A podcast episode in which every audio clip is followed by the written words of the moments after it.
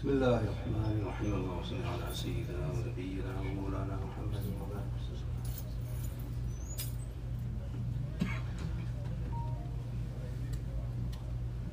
Allah subhanahu wa ta'ala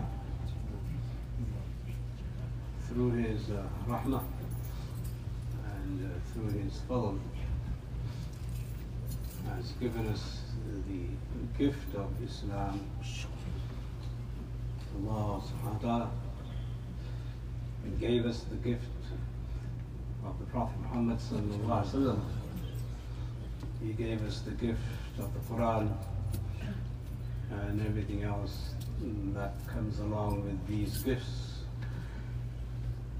So we must appreciate all of these gifts as blessings and we must do everything to thank Allah, to be grateful to Allah, to make shukr to Allah for all of these, alhamdulillah, wonderful heavenly and divine gifts. Heavenly and divine gifts are exclusive to Muslims. Worldly gifts are common to Muslims and non-Muslims. What makes a Muslim special are the heavenly gifts that come from Allah subhanahu wa ta'ala and they come upon the Muslim Ummah and they come upon Muslim individuals. So we must see this as our world view. That is why going after the dunya 24 7, being engrossed in the world and assuming that the only reason we exist and work is to procure and secure worldly gifts. That is a myth. That is not the way we see who we are and what we are.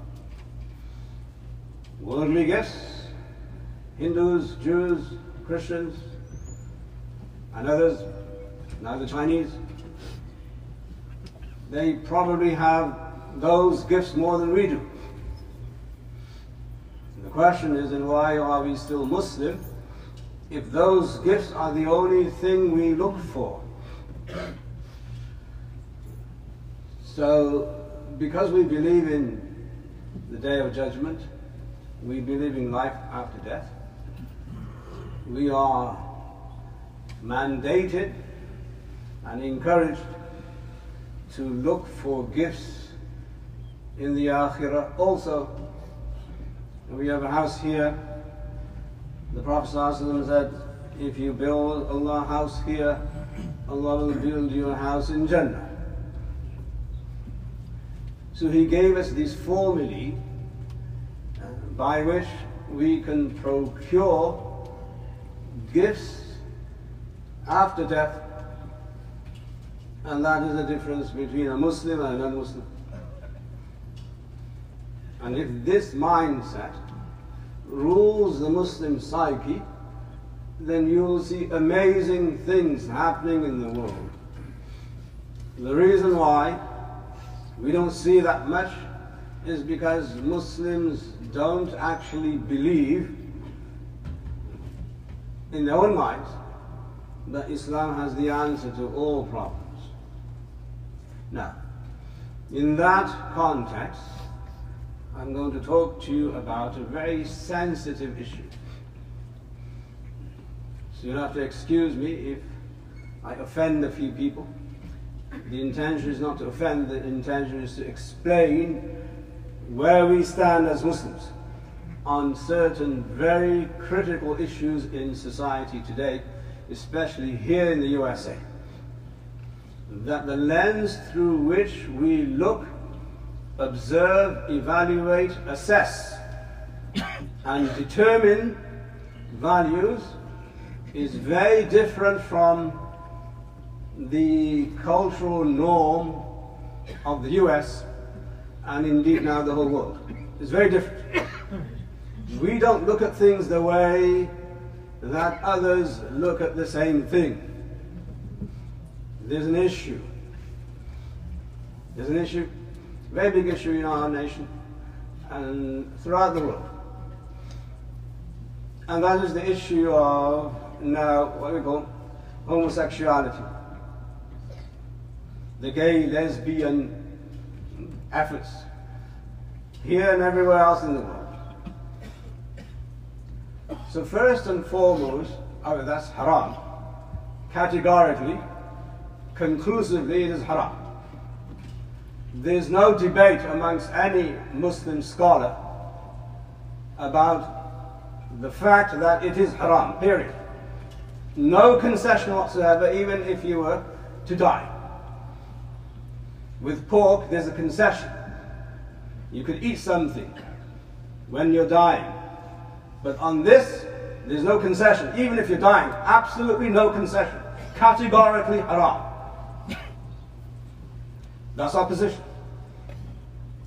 And we should mention this position in the name of freedom of speech and freedom of religion.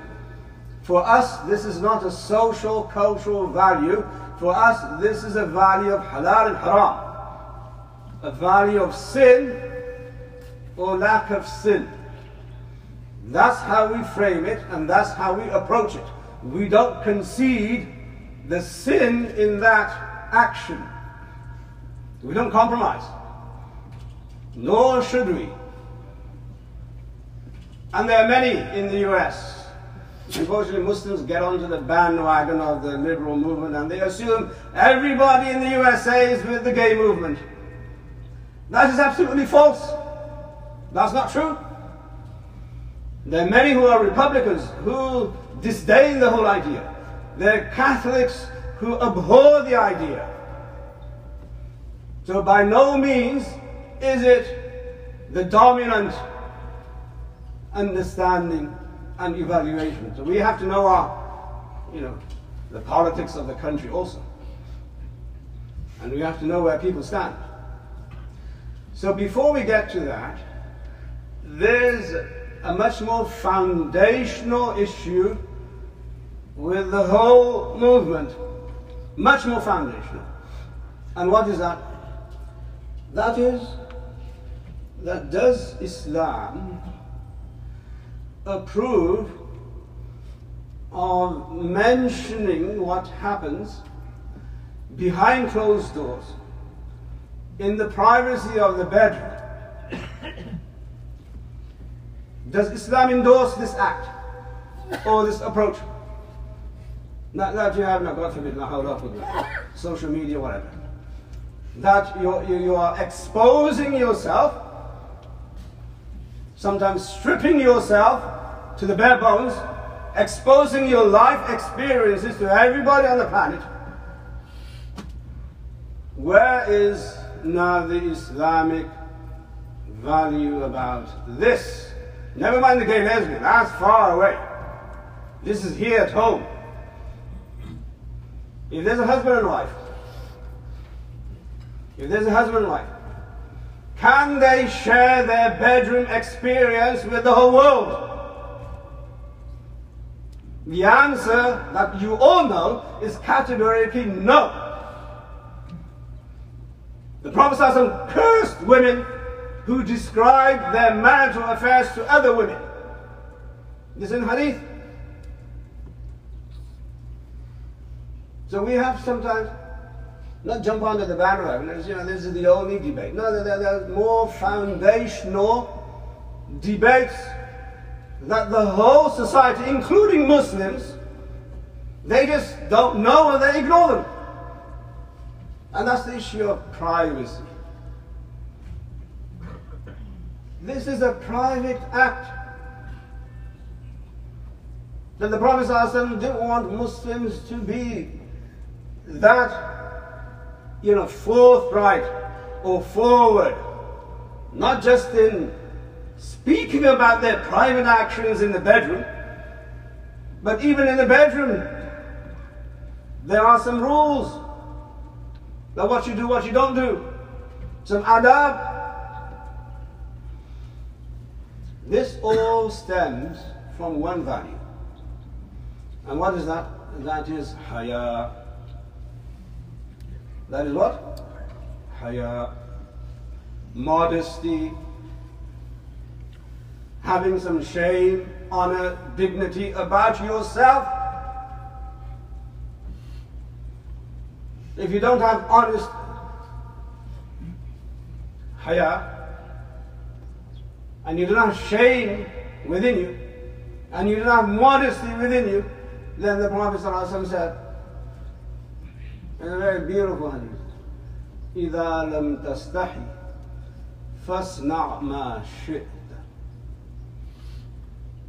If you don't have haya, modesty and shame, then you can do whatever it is you want to. And that's what happened. So never mind whether it's halal, haram, whatever. It starts here, in the heart.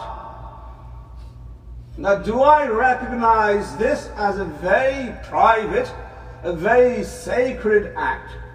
Or do I see this as a social action? Hence, the corruption comes in, the perversion comes in. Do you, uh, you understand the hukum of zina? The hukum of zina, as you know, mashallah, not that it ever happens. The hukum of zina, the, the punishment for zina is what? Rajam. You stone the guilty. But that can only be applied when?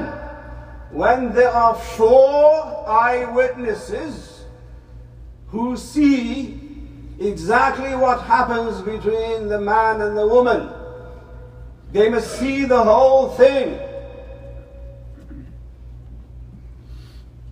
Such a high standard of haya.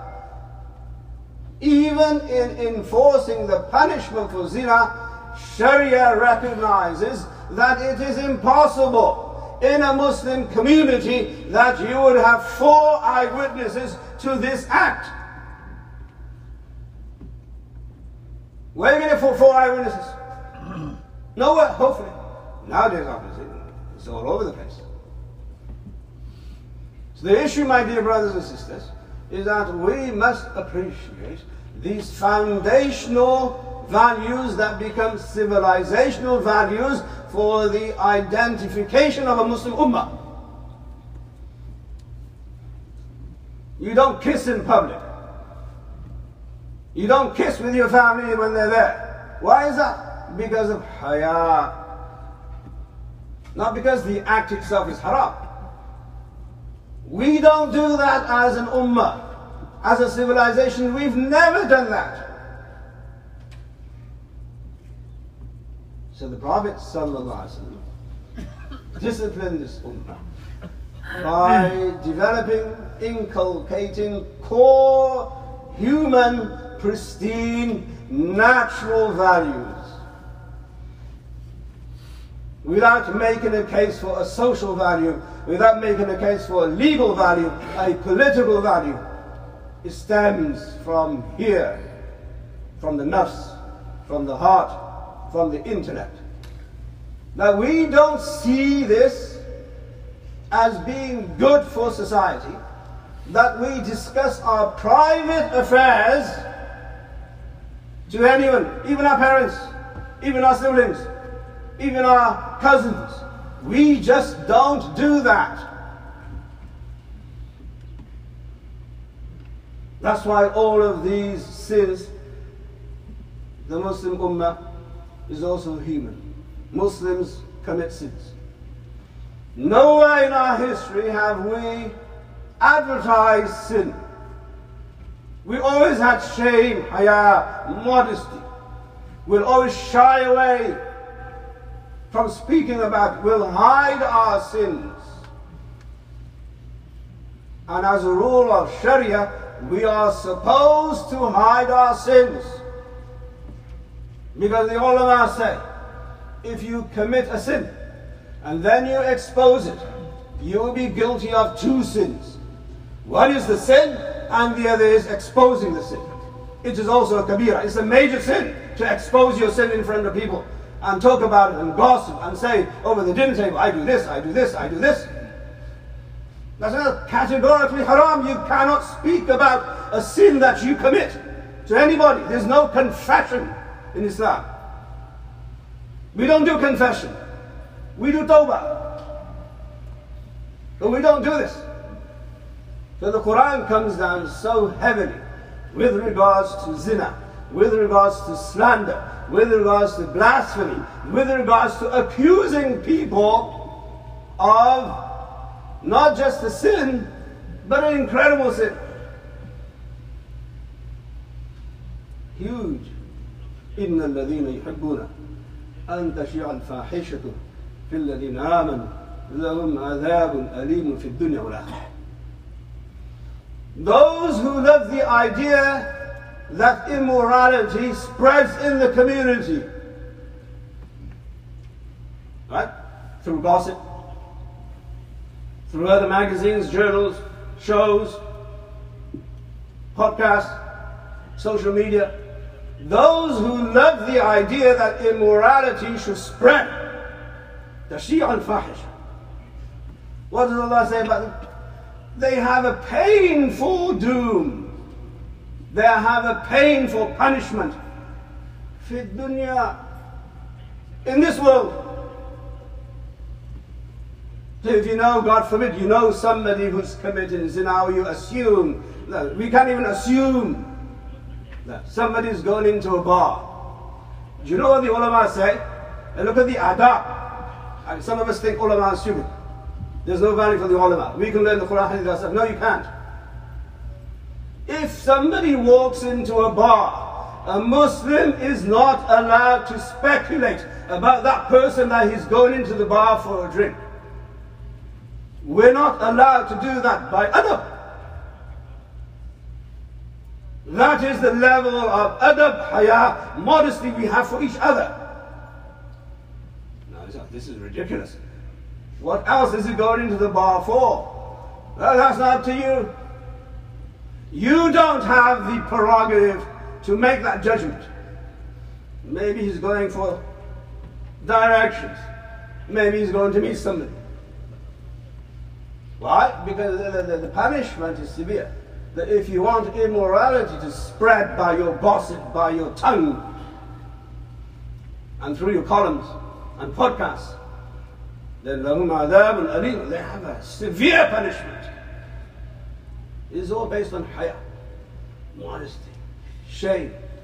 Neither do we expose our sins, nor do we expose the sin of our brothers and sisters.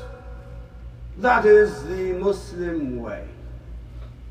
Unless, God forbid, there's a civil case, there's a court case, then that's different. That goes into the realm of legalities, not in the realm of culture. In the Muslim culture, what do we do?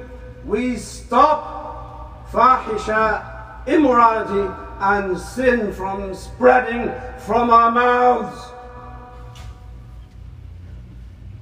The punishment for slander, there, there was a case in Medina. Somebody, some people brought a case of zina to the Khalifa. None other than Umar radiallahu So he said, Where are your four witnesses? So apparently, three witnesses came forward. He said, Where's the fourth? There's a fourth He's debating whether he saw it or not. Uh, this uh, doesn't apply to the rape thing. Obviously, some of you are emotional and sentimental, and you should be. About rape cases in Muslim countries that are kind of dismissed very easily. That's not the case. We don't do that. We don't dismiss rape cases. The judge can still apply punishment if he wants to, in a different way. That's not necessarily slander. The fourth one said, mm, I'm not going to testify.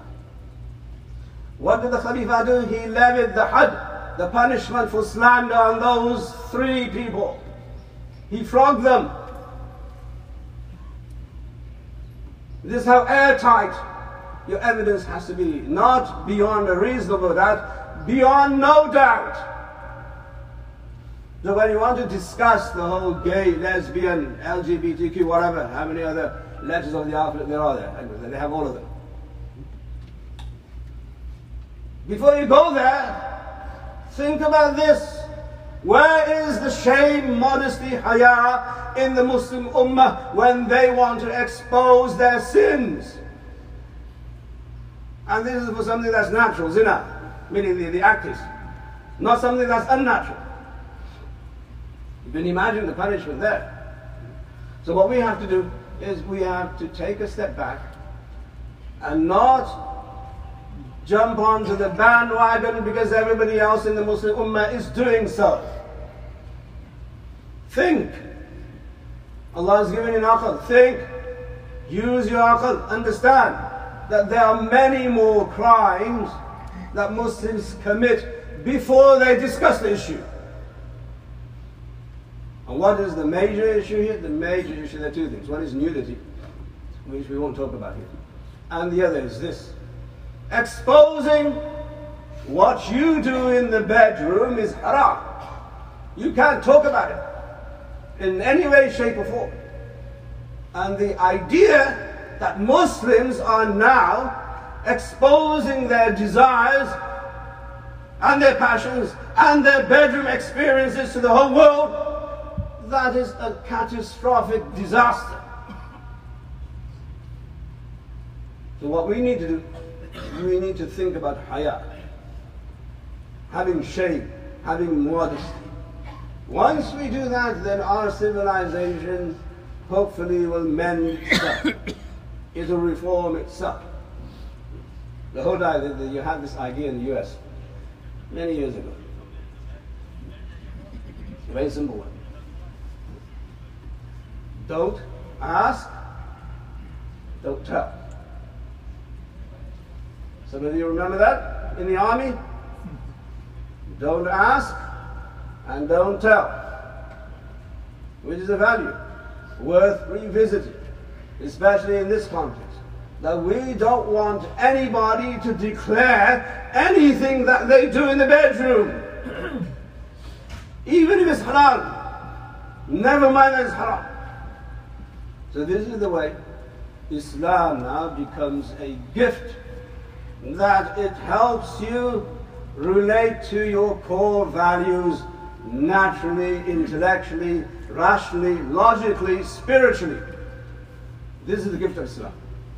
If we use the gift of Islam to think about these issues and matters, we'll be on the right path. We'll be on the sirat al-mustaqim that we ask for in every ruku.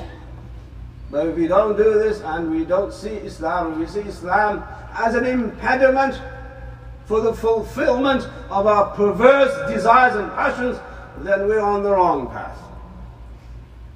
Allah save us all and keep us on the right path. Ameen.